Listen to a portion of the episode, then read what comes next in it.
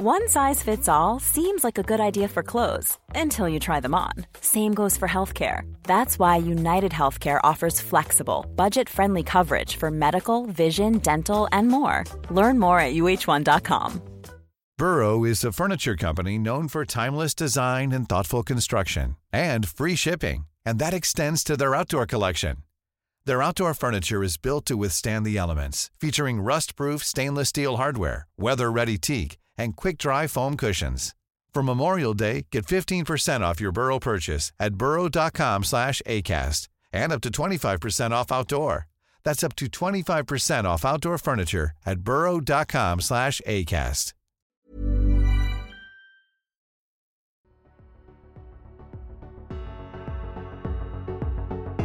Hello, and welcome to season three of Queer I Am, the podcast, live and unscripted. I am so excited to share this with you.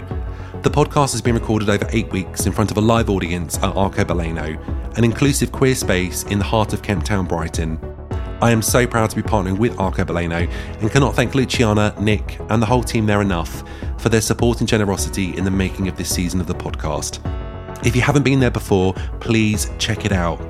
Not only do they have an incredible Maltese menu for you to explore, but they also have a range of cocktails, drinks, and a regular schedule of entertainment for you to enjoy.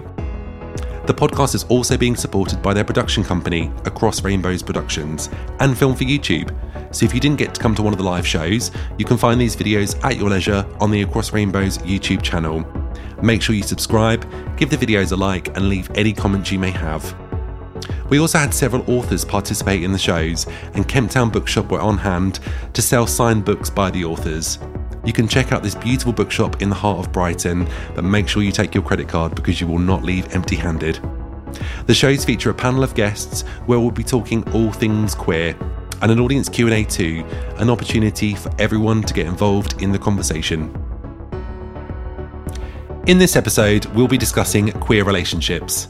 The show features author Bryan Moriarty, psychosexual and relationship psychotherapist and author Silva Neves, personal trainer and drag performer Harry Casella, aka Mary O'Kart, and Ugla Stefanía, an author, feminist, and campaigner. I hope you enjoy the show. So, whatever you're up to, this is your time to settle down, relax, and enjoy the podcast. Welcome to Queer I Am.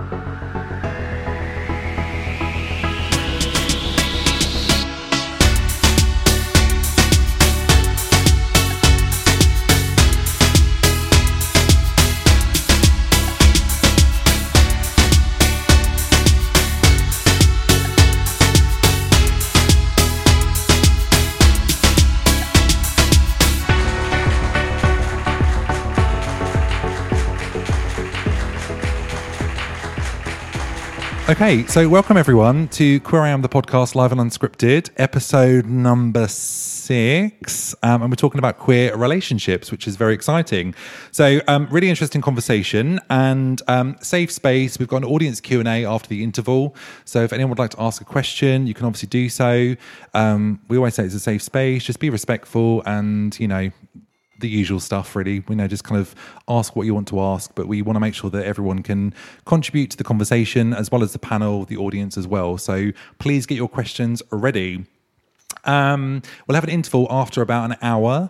Um, I'm going to be selling books tonight, and I've used the card machine a couple of times. It was very exciting. So, if anyone would like to use buy a book, please come and buy them because I'll get a chance to use those once again, which is very exciting.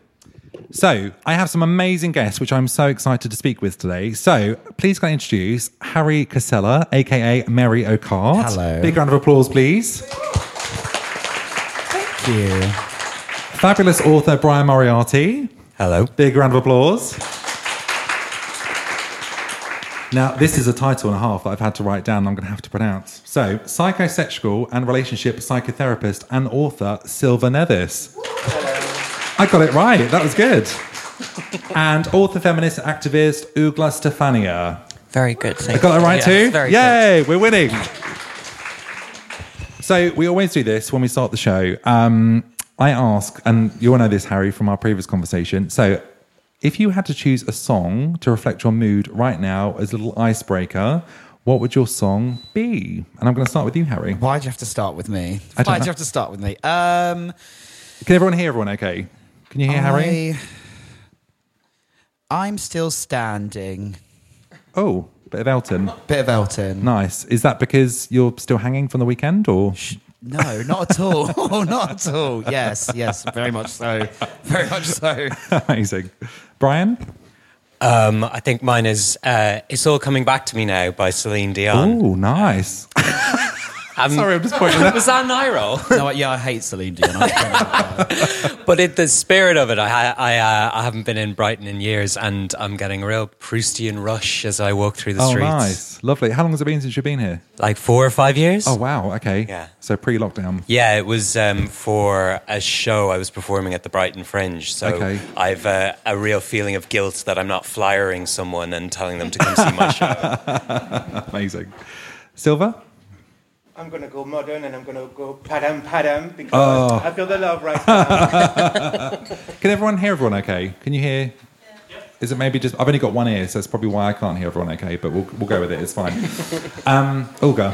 Um, I think I would probably say like blue jeans with Lana Del Rey because I'm just in a summery kind of mood, putting Nice. on jeans and a shirt.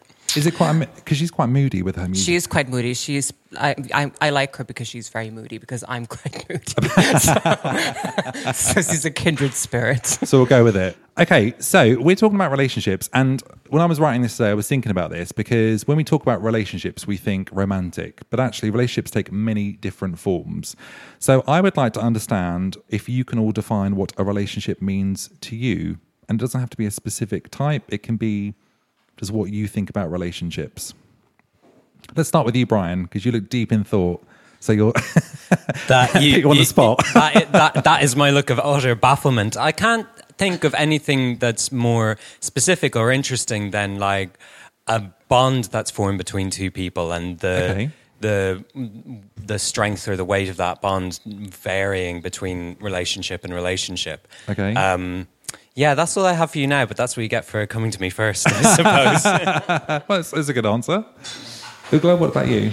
Yeah, I mean, I think. Well, this is very loud now. I think. Um, I think relationships can be very different things, as you were saying. It doesn't have to be a loving relationship. It can also be a, a, a, a hatred relationship. But I think, you know, for the purpose of this, we're probably more focusing on the the positive ones. And I think, as as you were saying about queer people needing to have certain relationships. You know, we have to sometimes find our own families, mm-hmm. and that's relationships we create because we don't have that from our families or from our loved ones. So I think, yeah, as queer people, It's like you've It's really read my important. cards because my next question well, is maybe I was having a peek. you know. logical vi- versus biological and you know chosen family. So again, that's something that over recent years I've become more aware of and been reading more about. So I mean, you've you've touched upon that really nicely. Actually, I mean, we that's really important, isn't it, within our community? Yeah, yeah, I think it is. I mean, I've been fortunate enough to have a good relationship with my family, but you know, for the purposes of, of other fulfillments in my life, like my family doesn't understand me in the same way as my queer friends do. So I do form a family there, and you know, for people who don't have that family at all, having those families is is probably even more important to have. So yeah, I think I think it's you know Bi- biology in terms of family doesn't mean anything to me really it's more about people and the role they play in your life rather than whether they're biologically Day related to day, you yeah, completely. Do you all agree? What, what, what was your thoughts on chosen family? Any any other thoughts to have on that one? No, absolutely, I agree, and I think it's it's true that the family of choice is so important for us all. And I, I think, uh, hopefully, I'm hoping that now parents are a bit more open-minded, and so hopefully less children now are going to be uh, exper- experiencing some of the things that people in my generation experienced, uh, where families just did not understand or know, and the experience of love is the the word love is interesting because a lot of parents there's no parents that will say I don't love my child, but actually I think a lot of the time what we experience in in, on, in, in uh, as queer people is that parents love us as long as we are like they want us to be. And then suddenly love disappears when we are different from what they want us to be. So yes, Yeah. uh, and so uh, it's. I'm hoping it's changing, but still now we're still hearing people just being ostracized and pushed away from their family just because they're not heterosexual or monogamous or cisgender, and that's uh, really sad. Yeah, that's something we've got to keep speaking about, I think, isn't it? Yes, so family of choice is so important, and Yeah. you know places like the the Pride flag is is a is a beacon of place that can be home for some of us. So that's really important. Did you all have your tribe when you came out and kind of identified with a whether it was gender or sexuality, or or was it something you found over time and became more comfortable with? Do you think? I would say that I found mine, but it's shifted. So like I found, I guess I came out when I was like 18, and I'm now only 19. But I um, uh, had them like the initial people that were around, um, and then obviously as you get older, that changes. You find out more about yourself, and it shifts. Um, so I would say that initially, yes, I did have a tribe, but that has now shifted to adopt. I would say after coming to like Brighton and being exposed to a bigger queerer community you, your, your horizons expand, right? So you start to meet different people, and suddenly people that you never would have thought would be in your chosen family or in your tribe are now suddenly there because you just didn't meet them in the first place, and now you have. So yeah, I had an initial set, we'll call it, and then it's expanded since then as I've grown up and travelled and moved. Yeah. What about you, Bryan? Yeah, kind of similar. I was thinking a, a sort of similar thing of after coming out, you kind of find, yeah, uh, a, a tribe's a really good word for it. Like that, uh, in my experience, though, was often a sort of, um, as a queer person, sort of people cheering you from the sidelines, as it were. Like, allies, I suppose, and and that is, you know, it, for me was really important and really, um, yeah, really crucial, particularly at that point in your life. And then you reach other points where you're like, oh no, these are like, it's not so much cheering from the sidelines anymore as sort of playing the same match. I'm not very good at sports, but but you know, like sort of being on the same team. Yes. They're teams, right? and uh, and so that kind of difference, that evolution of you know who you who you see as that kind of you know uh, Yeah. group. I mean, I, I think you know I've found more people that I have commonality with since moving to Brighton. But before that, when I lived in my old town, I had friends that I'd known for years and years, and I think those friendships were more habit than truly understanding each other and our lives. So I would have a conversation with someone, and they'd go, "Oh yeah, that yeah, that's great," and then it, it would be moved on to their children or something else that was kind of going on in their world. Whereas I think I've definitely felt since moving here, having different conversations with people, you just feel a bit more heard and listened to, and people relate to you. I think that's that. You know, is something we all kind of need really as queer people, isn't it? Yeah. I come from a really, a really rural town in Iceland, which only has like 360,000 people. So it's already quite small enough. And mm. I lived in a farm in the middle of nowhere. So my best friends were like the sheep and the cows and the cats and, and all that stuff. So coming out as a queer person there was just, you know, there was no one there. They didn't have any sort of people to be friends or community to speak of, except you know telling my cats or whatever. So it was just, it was just it was just quite They just nodded and, and, and purred. it was just, it was just a bit funny. Um, I had like an entourage of animals following me around everywhere I went. Um, I felt like one of those Disney princesses. you know, Yeah. but no one knew I was really a princess. But, you know. How long was it before you moved to Brighton? Um, I only moved to Brighton about seven years ago. Okay. Um, but before that, I lived in Reykjavik in Iceland, which is the capital. Uh-huh. And there is a community there. So I did find my community there. But it wasn't until I moved there when I was about 20. But I came out around 17 or so. But I had a, lived in a smaller community. So I didn't really have a community to speak of. But Mm. yeah, when I moved to Reykjavik, that did change. And I did find that group and my tribe and all that. Yeah, So- absolutely. That's amazing. I mean, I think that one thing we're always told, and I, I definitely relate to this growing up, it's like you have ideals around relationships. So it's, you know, you meet someone, you fall in love, you get married, you buy a house, you're monogamous, all of that shit. And, um, you know, it, it, you know, you know, it can work, don't get me wrong. And it's, you know, it's, it's, Great if it works for you. how do you really feel? But it's but it is it's I think we are you know this message is really driven to us, isn't it? And then anything that you do different to that, you almost feel apologetic. Now, I think again since moving here as a community, we talk about a different way of life so much more. And I'm really interested to know your thoughts as to why you think that is. Why are we so open in the queer community about different relationships and different ways of being um, that that kind of I guess step away from the standard this is how you should live your life. because we had to, right? You know, Okay. there- there's, there's no clear path for us. No one told us you have to do this and this and that. And as soon as you feel like you're outside of what society tells us we should be, then we're left with figuring it out for ourselves and you know trying to you know listen to other people who are you know a bit like us and reaching out and you know going along with it. Do you all agree? Yeah, I was going to say pretty much exactly the same thing. Like, we're told that we're not normal, so what's the point in following anything that's normal? Yeah. And, Okay, and it's yeah, that not makes like they sense. present it as desirable anyway. They're always like making jokes about the old ball and chain, and we're going to get married, and I'm going to be in a prison, and you're just like, you're not exactly, you know, making a clear case for yourself Or selling it. Yeah. it's so true. and actually, it's funny because, again, I think about people that I've known in the past, and some of them are just totally miserable. And you just think, why aren't you having these conversations? And you know, they're like, you know, the wife's going, "Oh yeah, I'm really happy in this situation," and the husband is just like bursting to get out and live his life. And you know, do you think? I mean, you think like divorce rates and kind of like affairs are so high. I mean, this is probably a really question to ask you, Silva. So, but actually, if people did have more open conversations and talked about different ways of having a relationship, do we think that actually there'd be less of that? You know, would people actually stay together because they're fulfilled in their relationships?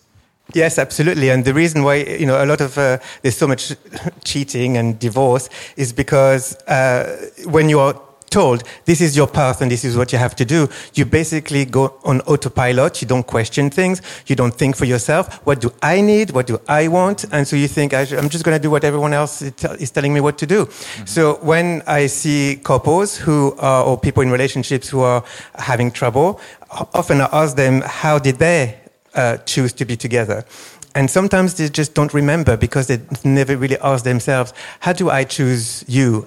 And how, and what are the needs that are being met with me? What do I have? What yes, do I need? Exactly. Yeah, yeah. And, and often they, you know, really important conversations like, oh, actually, what does monogamy mean for us? Were never had. So then people assume that monogamy is the same for me that it is for, you, for your partner. And then that's when things go wrong.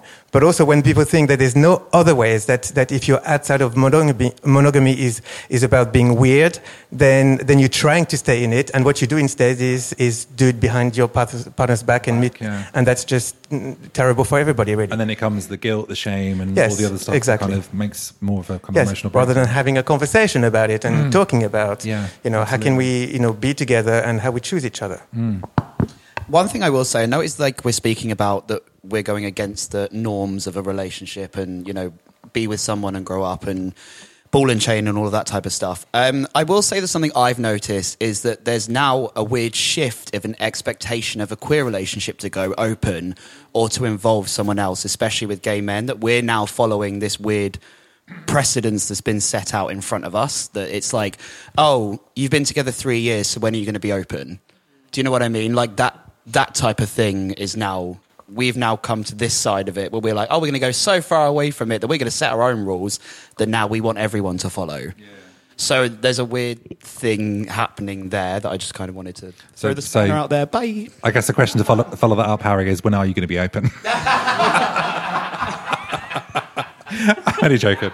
But I think, you know, this is, it's, re- sorry, it is really interesting though, because I think that, you know, any type of relationship that we have, um, there's no real guide. I think we all just kind of work it out, don't we? We, you know, I think we grow up. We, I mean, I came out at 19, and then I was like, right now I've become this person. I had no concept or clue, and I don't think that's just you know relevant to our community. I think there's so many communities out there that you know you grow up and there's expectations. So how do we provide better education to people to say they've got options and actually they can choose the life they want? Because I, I do worry about this kind of expectation that is set for people, and it's like, well, this is just the only path that you have. And I think I agree with your point there. You know, it's that you know it's not a one size fits all type situation, but actually, people need to know there are options, and they don't need to conform to other ways of kind of living. So, Yeah, but I oh, think oh, what, oh, we're everyone's talk- going for it. Let's do it. what we are talk- talking about is the conformity that happens, like the, the gay conformity, and and as soon as you have something to conform to, that's when that's when you, you become in trouble, really, because then you feel like you have to fit in something. And actually, as as human beings, we're all diverse, whether you, we're monogamous, heterosexual, queer. You know, there is no one conformity. So so yeah, either way, it's not good. And I think you can see that in the fact that even now, where queer relationships have the poss- possibility for uh, stability that has never been there before. Um, you know, legally, culturally, all that kind of stuff. On the other hand, I feel like the the fact of you know open relationships, polyamory, all that kind of stuff is now something that enters the mainstream in general a lot more that you know you hear more straight couples talking about it contemplating it. And in that sense i suppose it's maybe a, a thing of just listening and seeing you know what has been you know tried by some people where you're like oh well that is a gay couple that is trying this particular form of relationship that, and how does that apply to my my own life it's quite an interesting dynamic that's happening at the moment that I, I sort of see sometimes in, in, in, I guess, mainstream culture. Mm-hmm. Yeah, I think people just need to find what type of relationship works for them, regardless of what it is. I mean, I've been in Yeah. polyamorous relationship, closed relationship, and now I'm in a relationship where I'm just like, I just can't be bothered being with more than one people. I'm just like too old for this. I just don't have the energy. It's a bit exhausting. to sustain more than one relationship. So you know, it's just for me. It just it's you know, I'm fine with where I am, but you know, I've been in all sorts of different relationships. But I think there just needs to be more conversation about what works for people, and outside of you know these you know straight and gay cultures of it being just a, a conversation. As you said, I think it's coming into the mainstream a lot more. Um, but I think I think it will struggle because I watch a lot, lot of reality TV, and a lot of them are very much about the whole monogamous being with one person, all this stuff, Love Island, The Ultimatum, Blind Date, like all of this stuff, which is hysterical to watch. Blind date still on? Yeah, yeah. Is it? Oh, I had I think idea. so. Oh. no, it's Blind. No, Blind Love. Oh, Is on that the- Netflix. Love is Blind. Love is that's the blind. one Okay, yeah, yeah. absolute train wreck. Absolute train. But it really feeds into this narrative that you have to get married and have children and have a house. It's just almost like a really sort of marketing way Mm. of relationship and how you market them and how you have to fit into this this model of capitalism and, Mm-hmm. and all that stuff. So yeah, I think there's also a conversation to be had about there, like who's actually benefiting from people getting married. Yeah. Because it's essentially just a legal document, but it also ties you to the state. Like there's all sorts of And costs thousands and thousands of pounds. Yeah, and it's like, very, people, very expensive. And I've seen so many people get married, like straight friends get married, and they have the biggest wedding, and it's all they focus on. And like a year later, they're like, "Yeah, it's not working." But they just, they literally just wanted the day. It was like like- they got to be the princess for the day or whatever, and like thirty thousand pounds to Yeah. get a divorce. yeah. It's like, you know, you could buy a house with that. That's kind of crazy. Well, not really, a deposit anyway. Um, Harry, one thing that strikes me is around the relationship we have with ourselves. And I think that we all, whether this is, you know, platonic relationships with people or romantic or sexual, there is something about getting to know you as a person. Not that you need to get to know you as a person, but but but I think we, but I think that we all, I. I I kind of feel like my personal view on this is that sometimes the relationship with ourselves is like the last on the list. And I wondered what your thoughts were on that. Um, I do agree to an extent. Speaking from personal experience, no, I love myself too much. um, like, I'm far too obsessed with myself to put myself last. But I do agree, like, in let's be honest, there's friends in the audience, they can agree with me. Um, uh, I think that in the vast majority, yes, I think people are too focused on how they're perceived, how many followers they've got, what they look like, and what they dress like, that they don't really actually focus on what truly makes them happy. Um, so I think that um, it's something that people. ju- It's a daily thing. It's a daily fight. I think. I think if you don't truly actually love yourself, then something I did from somebody that struggled with. It- We won't get into it, but bits and pieces um, was I used to like look in the mirror and pick one thing that I used to love about myself, and I'd be like, "Oh, I feel this way about myself, but I've got great lips that people would pay for." So I would just like that would then turn into a daily manifestation of like things I loved about myself, and now you can't tell me anything. So legit, it's it's it's literally one of those things. So Well, on episode one, we had Darkwa to Darkwa, and they were saying that every day you should look at yourself in the mirror and moisturize your skin and take your body in and just look at yourself and just admire all the Dance facets of you because you are just, yeah, because you are the only person that is you. yeah, exactly. What strikes me though is I think there are a lot of people that don't do what you do. Mm. So, and it's great that you recognize your wonderful lips and, 100%. you know, all of that stuff. But so you should see the other pair, but we won't get into that. Um, we should. Uh, But there no. will be people that don't, and there'll be people that have learned to actually just avoid anything Yeah. like that. So, so how do, how do we how do we promote a healthy relationship with ourselves? I'm coming to you so as a, a psychotherapist here. I think you're going to have a great answer. So, what what would you recommend to someone in terms of wanting to get to know their own being and you know because I think when you contribute towards any type of relationship, whether it's romantic, friendship, whatever, if you aren't fully on board with who you are, how does that manifest? You know, it can be quite tricky, can't it? Yes, I agree. You know, we were talking earlier about community and being in the right city where there are uh, people, queer people, where we can find a tribe.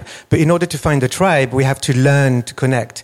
And to learn to connect, we have to be good with ourselves, with our relationship with ourselves. And basically, my, my tip is exactly what you were saying, is learning to be kind to yourself, learning to talk to yourself in, as your own best friend and to, and to look at yourself and to, you know, to look at the, the good stuff, the positive stuff that's about you as well.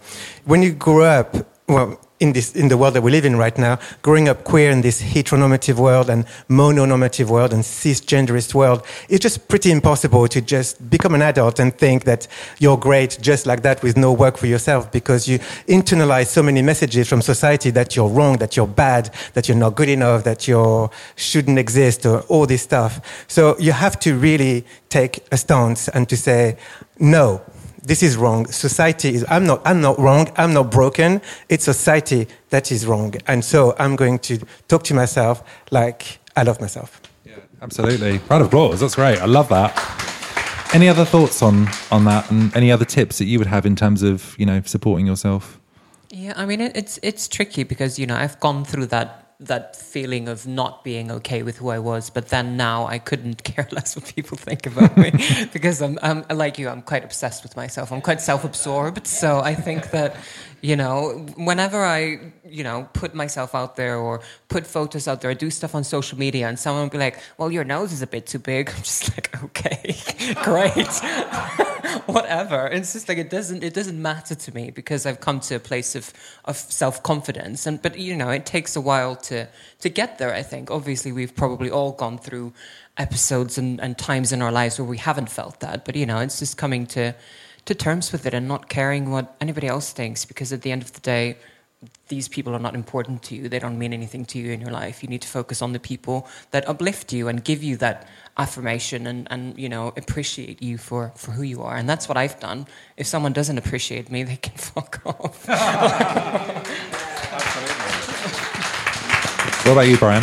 I was just going to say, no, just chiming with that. It's that old thing of like comparison is the thief of joy. Like the, you know, most of the time, if you muddle on and uh, muddle along and do what matters to you and do who matters to you and all that kind of thing, then you, thank you, uh, then, uh, then, um, then, then you usually find a, nice kind of equilibrium. And it's when you start saying, "Oh, it's I'm doing it wrong because they are doing it so right," is that when you start to be harder on yourself and all that kind of thing. So, yeah. Do you think it's all been? I mean, was it an easy journey for you all in terms of getting to this point? Do you think? I mean, how long did it take you from discovery of who you were to, you know, now in terms of feeling more liberated and feeling like you had better relationships with your own selves? It's ongoing, isn't it? It, it kind of like it's not. Well, I, I- can't speak for anyone else, but I wouldn't ever say that someone's like, "Great, finish line, I'm done." Yeah, yeah, yeah. Like I've, I've, I've transcended, um, and and I certainly wouldn't be at that point. Um, but um, yeah, I think it's just it's ongoing, isn't it? ongoing piece yeah absolutely so um Ugla we we were talked about the show before when we were talking about you coming on as a guest and you kindly wrote something for the press release um uh, can you remember what you wrote probably not you've been writing a lot haven't you Cannot for the life of me remember what I wrote. But what? So you you wrote this, and it was it really moved me, and I, I want to talk to you about it. So you talked about when it comes to uh, trans people and relationships. So um, often painted as like pictures of disgust or seen as undesirable commodities and sexualized. And I wondered if you'd be happy to share whether you felt that was your experience when when you came out, or is it just something that you've kind of observed within the community from your work that you do with with My Genderation?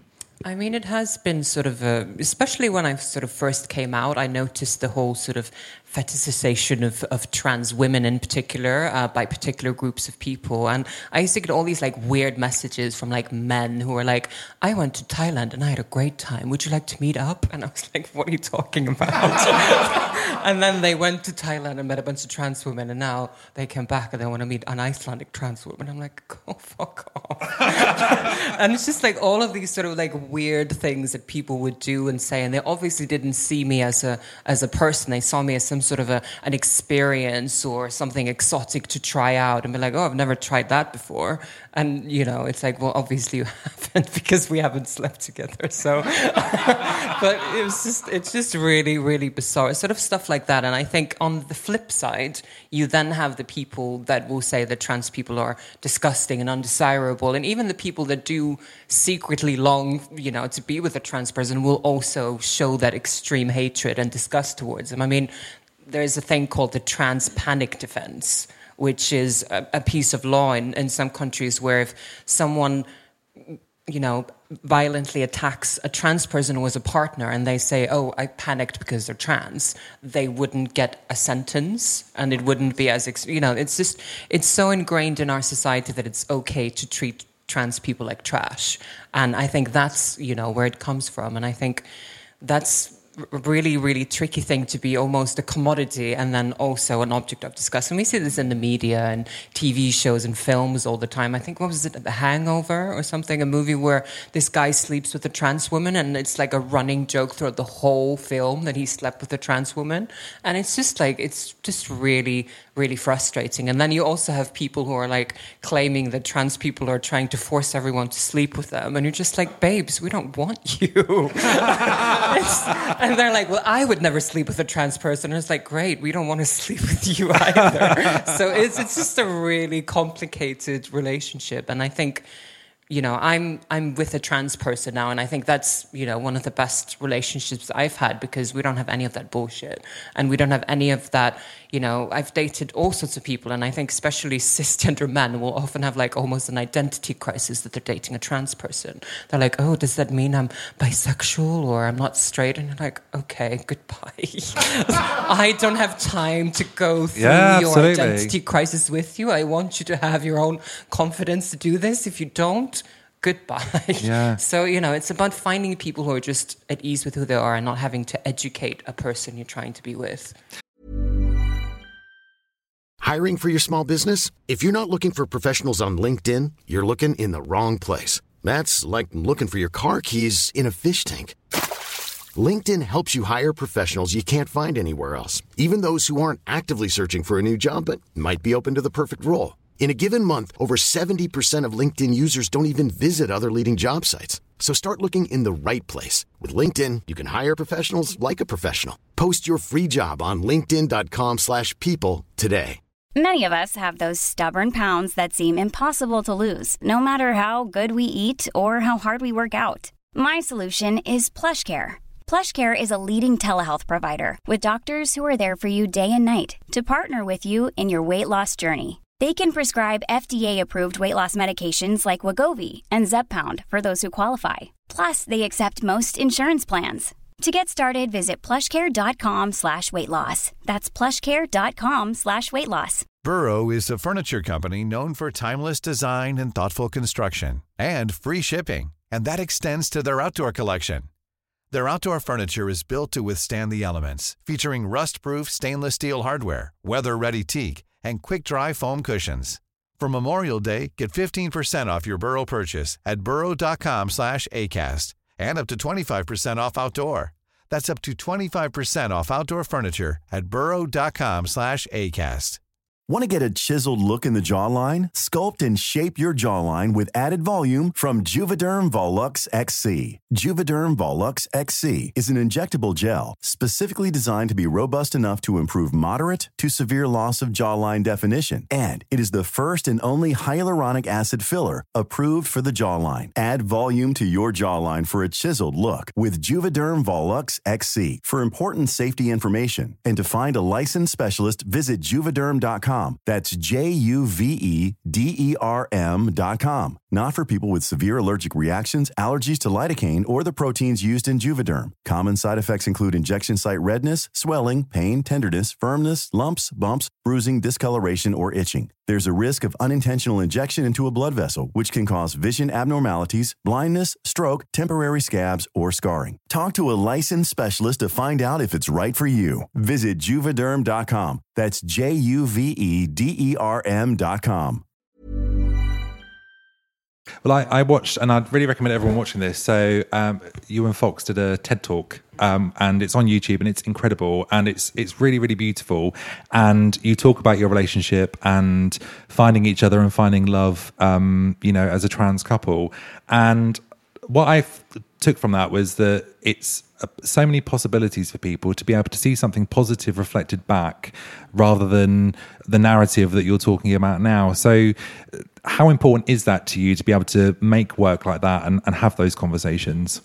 Yeah, I think it's because, as I was saying, we're taught so strongly by society that you know we're disgusting and our bodies are different and undesirable and just having people who are you know positive about you being trans. When fox and i got together we had no clue what type of bodies we had underneath our clothes and we just got together and it was great and we didn't have any expectations. But that was because we were in a space we were in a big conference where there was loads of trans people and we knew it was a safe space and we just didn't care. Mm-hmm. And that was a very freeing experience not to have to care about any of these things because as a trans person in the dating world, you know, you're constantly worried about a number of things. But when Fox and I got together, we were at a conference, everybody's trans, no one cares, and we didn't have to worry about any of these things. So I think seeing someone so confident in, in their own body and who they are, and just seeing that as a positive experience is, is incredibly important. Yeah, absolutely. That's amazing.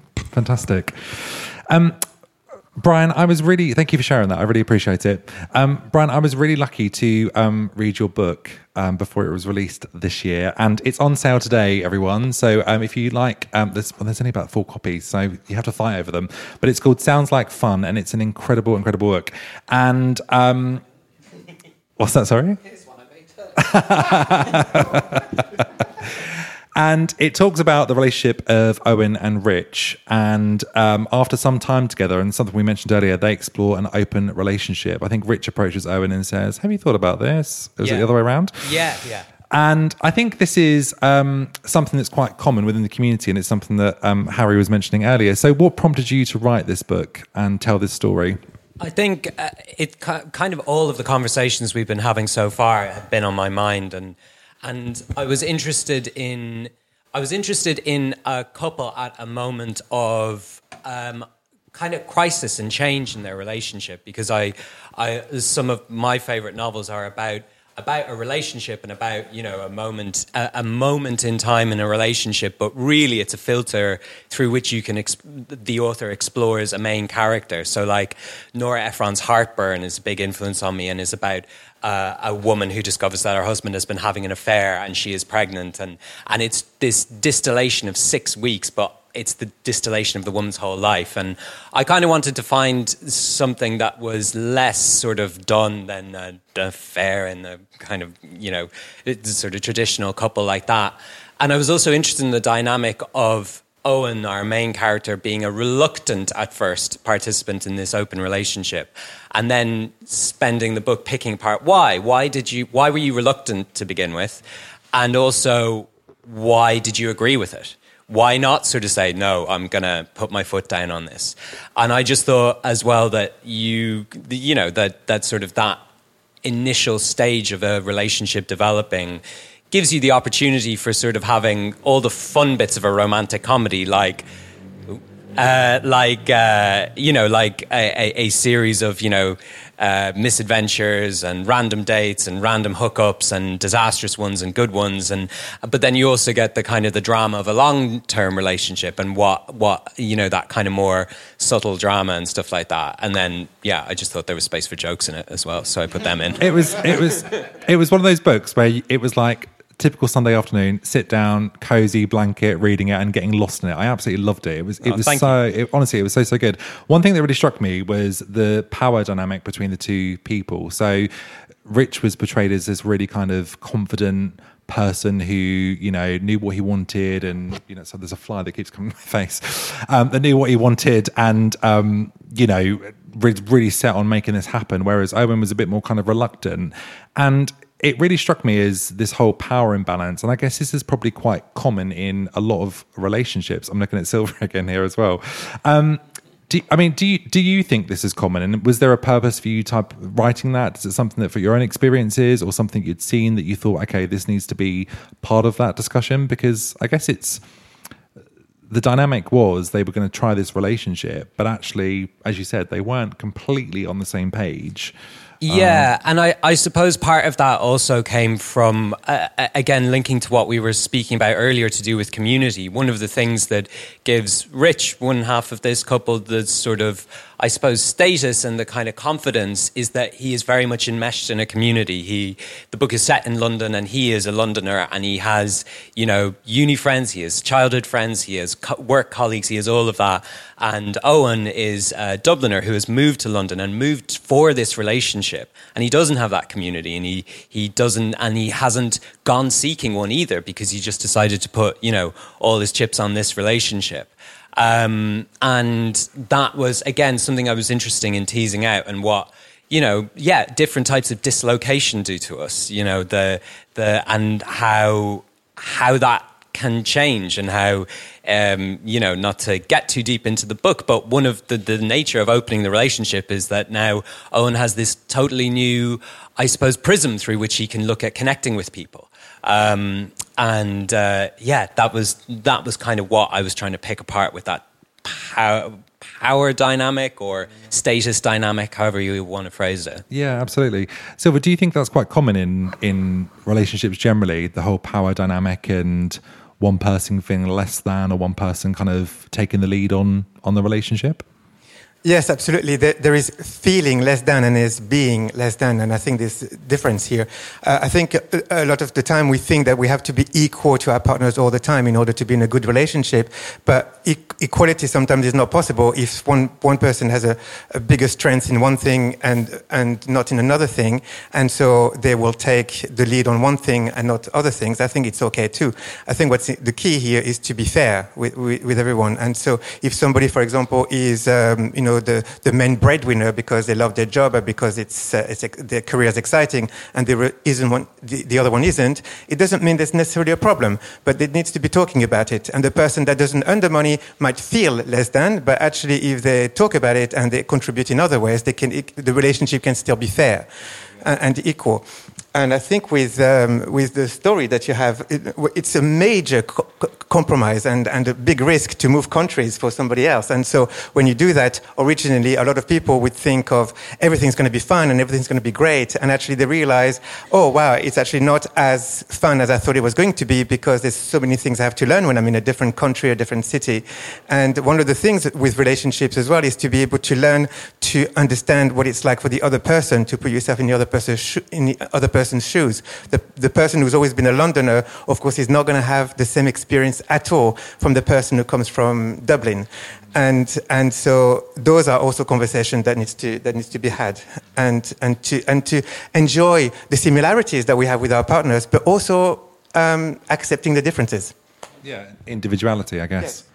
I'm just loving my fictional couple being given like a counselling session. I need to, I need to write the, the alternate version where they get this chat.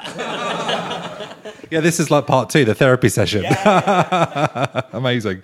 Um, we've talked about different types of relationships and positive and compromising relationships and all that kind of stuff. But I would like to know whether any of you have had any romantic, platonic, sexual relationships where it's just been dysfunctional and you've had to make brave decisions to have difficult conversations. Because that's the thing that I think that as humans sometimes we can struggle with. Sometimes we have friendships that go on for years and years and years and they don't serve us because the person is an asshole or you know you've just you've just not enjoyed it. And but actually you keep it going because that's what you know. I've got a list. Um, I wonder if any of you have had the same experiences and how you tackle those. Because I think that's something maybe we don't talk about often. And we have this guilt of knowing someone for such a long period of time and going, well, I, I can't relinquish our friendship. We've been friends for 20 years. But actually, sometimes it's like the most freeing thing. Harry's done this before. I can see by the smirk on his face. I have no issue cutting people off at all. I have no issue whatsoever. Call it I'm a Capricorn, like call it a star sign thing. Like I just think if you were eating some dinner and you didn't like it, would you carry on eating it? No. Depends how much it was. No, girl. some no, you people would. Not. You would not. If like if that friendship is not benefiting you, or that relationship, what's the goddamn point? Yeah. Like I just, for me, I just don't see any point in doing it. Like, why would you continue paying to a gym subscription if you're not going to go? Like, I can use all these analogies and I've done that as well. Well, and this is me. No, cut it off. You're like, no, I've done that too. um, yeah, to me, I'm just, I have no issue just cutting things off. If it, if I get that hint, or you know, you can give it a try for a little bit, and you can say, okay, maybe it was just this one time. Like, fool me once, shame on me. Fool me twice, whatever that saying is. Um, that, like. I, I have no issue cutting people off, like at all, and I don't feel any guilt. In fact, it gives me a bit of a thrill. I'm like, cool, done with you, moving on. Like, I Do just you don't- ghost or do you kind of have the conversation? Oh no, girl! It's like full block. You are out of my life. Like it's done. You don't need to see what I'm doing. Like you're dead to me. Like it's very that. Like Yeah. it's it's done. Like I have no issue with it at all. Like whatever. In the same way that like if somebody was like on the street disrespecting you, you would just either call them out or you would just they'd go past and they're nothing to do with you. Yeah. So why why do you put up with it just because you've been friends for 20 years? 20 years, yeah. Yeah, it's I have this this thing as well with like family. I know we spoke about family earlier, but like you just because you're born into a family, you don't have to like them. Like sometimes your family, well, it's true, but sometimes your family, they're they're a bit of a knob, aren't they? Like, you know what I mean? Like, just we're all, you don't have to have these loyalties because of circumstances. Like, just fuck them, cut 'em Well, it's out. conditioning, isn't it? And I think when you start to find your own voice, it becomes easier to just. I think what I found in my life is when I started to say no, I couldn't stop. It's Yes, like yeah. you know, and it, it's like the more you kind of you please people, and then eventually you kind of go no. Absolutely not. I'm just not doing it, and then and eventually, like you, you know, everyone that you knew is kind of gone. But it's okay. We're still strong. what about you, Bryan? It's just the till machine. Don't worry. Um, I, uh, I, I, I'm a big believer in the kind of the, I guess the, a fundamental transformation of a relationship. There's, you know, like if a a friendship has been this incredibly intense, for example, like uh, you know, reliant sort of relationship. I think that there can often be a beauty to that friendship turning into a thing where like oh, I only see them in group dynamics now, you know, or like, or I see them twice a year, as opposed to the times when we like, you know, would spend weeks on end together. Um, I, I, I Do you dread that though? Because like some, I've done that, and then you get to the point where you're like, "Oh, next month we've got that appointment," and then you get the week before, you're like, "Oh, I've got the next week," and I think if you, I think if that's the case, then it just fizzles itself done. out anyway. Like I, I think that it just dies by degrees. Whereas, uh, uh, you know, like seeing in myself and seeing in friends, there, like I think if it, if it can happen, if it can be a thing where what wasn't wrong was the fundamental dynamic, but you know the regularity of seeing each other or a, a particular thing influenced by circumstances of, you know, work, location, what have you, then then that change can actually be quite I think can be quite beautiful. And I love seeing it in, you know, friends or in the odd time when there's, you know, obviously the cliche at the end of like, you know, a romantic relationship is often I think we should be friends. But if you see people who do manage that, it's actually it can sometimes be kind of wonderful to see and it can be wonderful to experience. So I mean, I, I I'm going to say anecdotally, it's like it's it, it you know it can happen. we're going to get Silva to do a psychoanalysis on you in the interval. no, I think I think you're right though, because actually it doesn't always have to be dramatic. If you if you're adult and you can have, it does of Harry, but if if but if you but if you have conversations where you can be respectful, it can be. It can be honouring of what you've had with the friendship or whatever. I mean, I had a situation where um, she won't listen to this, so it's fine. I had a situation where um, I had a friend for a long, long time, and we were talking loads about her timber rot in her barn conversion. It was very straight and boring, and I was just, it went on for hours. And then I told her that day that my auntie died of COVID, and she sent me an emoji with a tear. And I was like, yeah, done. It's like, you know, if that's if you're sending an emoji when someone's died of COVID, we're, we're not doing it anymore. That's that's it. So that was a cut out situation and that felt very, very freeing. And actually she'd pissed me off for a long time. So it was one of those situations it was one of those situations where it was a bit like, oh, we're seeing them again, blah, blah, blah, blah, blah. But like, you know, that was just that was just a bit That's clean. that was brutal, quite quite honestly. But um, so yeah, that was a, that was one of those situations that I'd agree with with Harry. But there's other situations where if you can honour the friendship, I think that's a nice thing. Yeah, I agree with you. Yeah, I think that if you want to transform a relationship that have issues, you have to sometimes have the really tough, hard, uncomfortable conversations to get there. And I mean, of course, if somebody does something really unacceptable, it's a cut out straight away. But I think a lot of people don't change and endure relationships that they don't like because they are afraid to, or they don't know how to have those really tough, hard conversations. And also, I, think that people uh, don't like change as well. So even though they want change, they are afraid of change because they don't know what's going to happen next.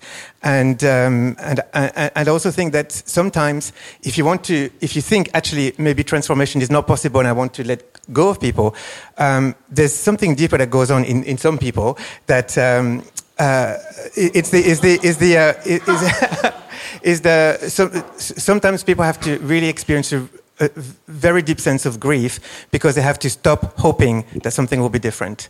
And the stopping hoping for something to be different is uh, really sad and it goes quite deep.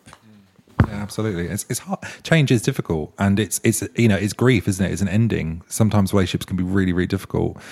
Um, Harry, you are a fabulous queen on the drag circuit, cir- circuit, circuit, um, and I'm really interested to know how Mary O'Kart, your alter ego, has enhanced your relationship with yourself. So, do you think that by being a drag queen, you have actually got to understand different facets of your own personality more, and therefore have a more intimate relationship with who you are? Yes, I would say like if anybody's ever done drag or uh, dabbled in drag or anything like that, like the second that you put it on and you're fully invested, you just feel this power and you're suddenly alive. You're suddenly like I mean, it's on brand because Mary O'Kart, for those of you who don't know, popular video game based on a yeah, Nintendo Mario Kart. Um, so I, I kind of keep it like it's Mario on his super mushroom. He's the same person, he's just heightened. Um, so that's how I feel, and I, it's it's taken like a while for me to kind of realize like I can have that. 24 7 like that's just just because i've got three inches of foundation everything's put away and you know however many pairs of tights and all of that like that power is still accessible and just lashes don't maketh a man. It's i can have that exactly without all of that on. Um, so i would say that by doing drag i've kind of discovered the more of a diva than i ever thought i was out of drag which can you believe? Um, but yeah, I would say that that's something that I have discovered through doing that. Like it's just a power that's always accessible. Just because it's got a wig on, it doesn't change who I am. It's just there. Um, Does it like lift you up if you're having a down day? Do you, do you is there something you can tap into to kind of like pull you up through difficult situations or?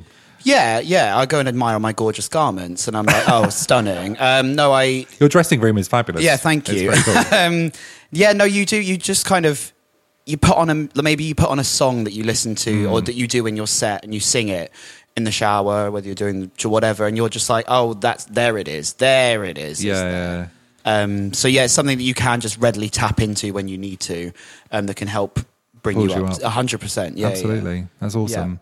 One thing I'm interested to know from all of you is what you think a healthy relationship looks like. If you were to describe that to someone else, and it can be any type of relationship, but what do you think a healthy relationship looks like? Um, for me, I would say a healthy relationship is just seeing two people. Are we talking romantic? Could be romantic, Any- platonic, okay. sexual, whatever. Um, I'll speak on romantic or Okay. like as partners. I think uh, to see people that are truly happy are people that truly support and love each other's success, independent of each other. They don't have to be united all the time.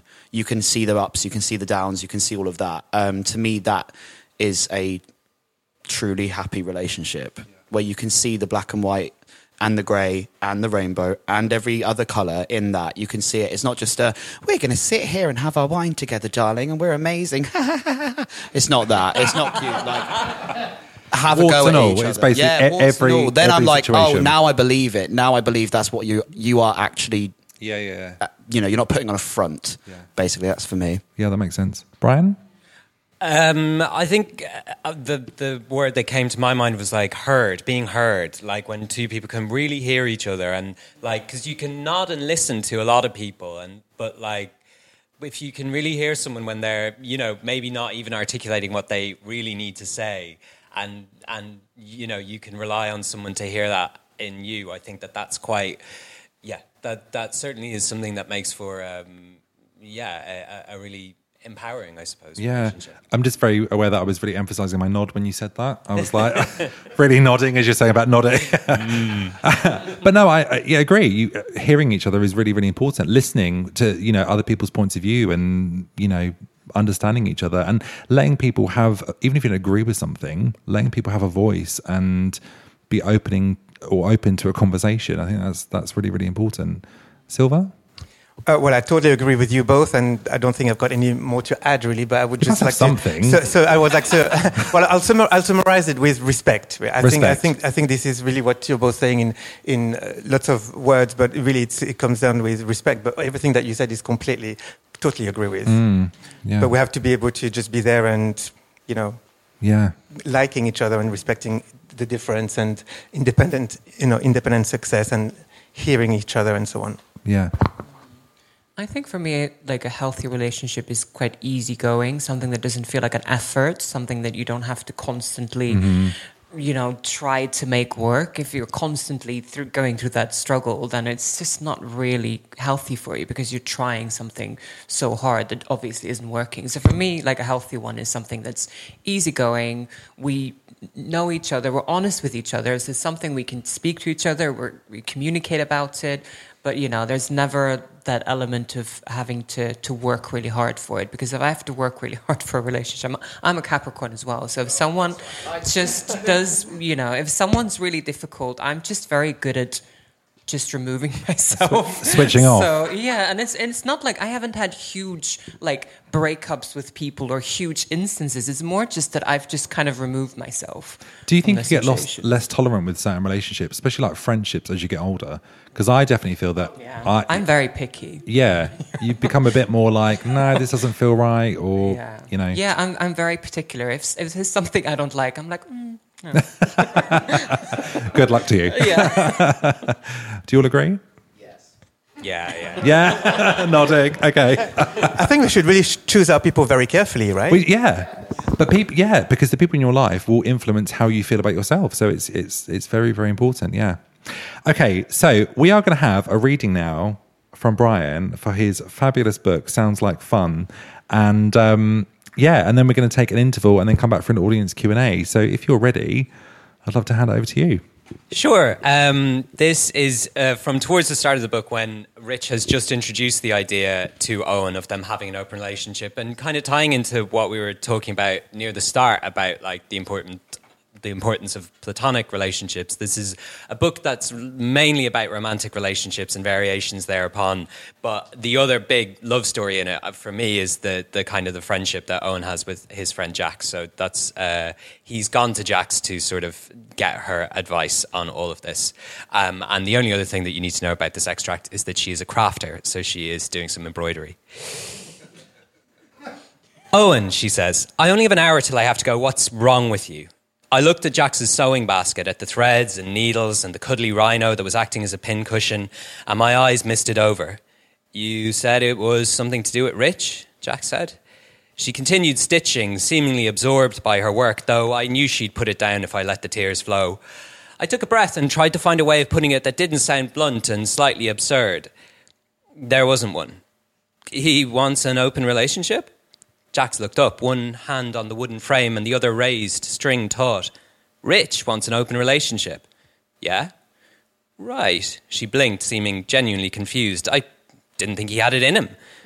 What do you mean? I asked. Well, Rich is just quite careery, quite um, boring. Sorry, she put down the hoop. I'm really fucking this up.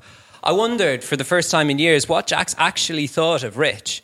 They probably saw each other just a handful of times a year for events like my birthday, but I'd always assumed she shared my opinion of how wonderful he was. How are you feeling? she asked. I fiddled with the drawers in an upcycled apothecary cabinet while I tried to think of an answer, but found I couldn't or didn't want to describe to Jax the thoughts I was having. They seemed too personal to share, even with her. Rich wanted to kiss other guys, touch other guys, fuck other guys. He wanted to have sex, but not with me. After five years together, he wanted more than our relationship gave him. I feel like a bit of a failure, I said eventually. It feels a lot like this is a sign that I'm a failure as a boyfriend and a partner. Jax was shaking her head, but I went on. Like, if I wasn't enough, if I was enough, he wouldn't want my permission to go off with someone else. If your relationship was a failure, Jax said, he'd have gone off with someone else already. I mean, she added quickly, spotting that I looked ready to throw up. I'm sure he hasn't, Owen. I mean, he didn't say he had, did he? I didn't ask. I was feeling a bit dizzy.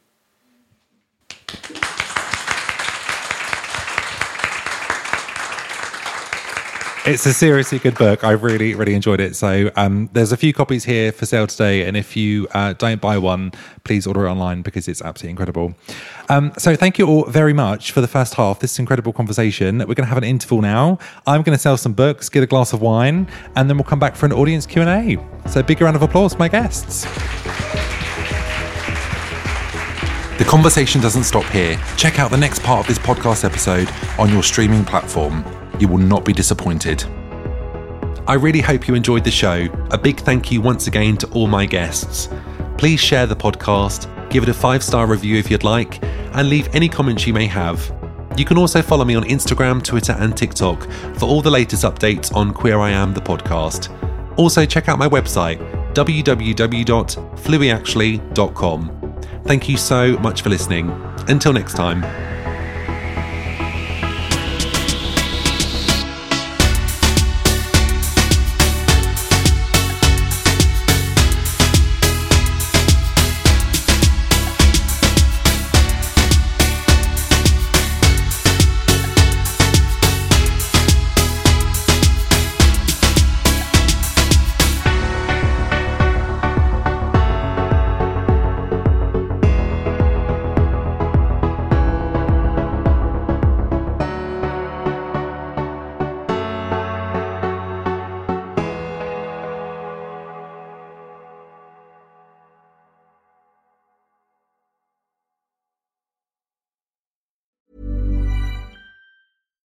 If you're looking for plump lips that last, you need to know about Juvederm lip fillers. With Juvederm Volbella XC and Juvederm Ultra XC, your lip look, whether it's subtle or bold, can last up to one full year with optimal treatment and no additional maintenance. Find a licensed specialist and see if it's right for you at juvederm.com today. That's J U V E D E R M.com. Add fullness to lips in adults over 21 with Juvederm Volbella XC or Juvederm Ultra XC. Do not use if you have severe allergies or a history of severe allergic reactions, or if you're allergic to lidocaine or the proteins used in Juvederm. Tell your doctor if you have a history of scarring or taking medicines that decrease the body's immune response or that can prolong bleeding. Common side effects include injection site redness, swelling, pain, tenderness, firmness, lumps, bumps, bruising, discoloration, or itching. As with all fillers, there's a rare risk of unintentional injection into a blood vessel, which can cause vision abnormalities, blindness, stroke, temporary scabs, or scarring. For full important safety information, visit juvederm.com. Hey, it's Paige DeSorbo from Giggly Squad. High quality fashion without the price tag. Say hello to Quince. I'm snagging high-end essentials like cozy cashmere sweaters, sleek leather jackets, fine jewelry, and so much more. With Quince being 50 to 80% less than similar brands. And they partner with factories that prioritize safe, ethical, and responsible manufacturing. I love that. Luxury quality within reach. Go to quince.com slash style to get free shipping and 365 day returns on your next order. Quince.com slash style. Imagine the softest sheets you've ever felt. Now imagine them getting even softer over time. That's what you'll feel with Boll and Branch's organic cotton sheets. In a recent customer survey, 96% replied that Boll and Branch sheets get softer with every wash. Start getting your best night's sleep in these sheets that get softer and softer for years to come. Try their sheets with a 30-night guarantee. Plus, get 15% off your first order at bollandbranch.com. Code BUTTERY. Exclusions apply. See site for details.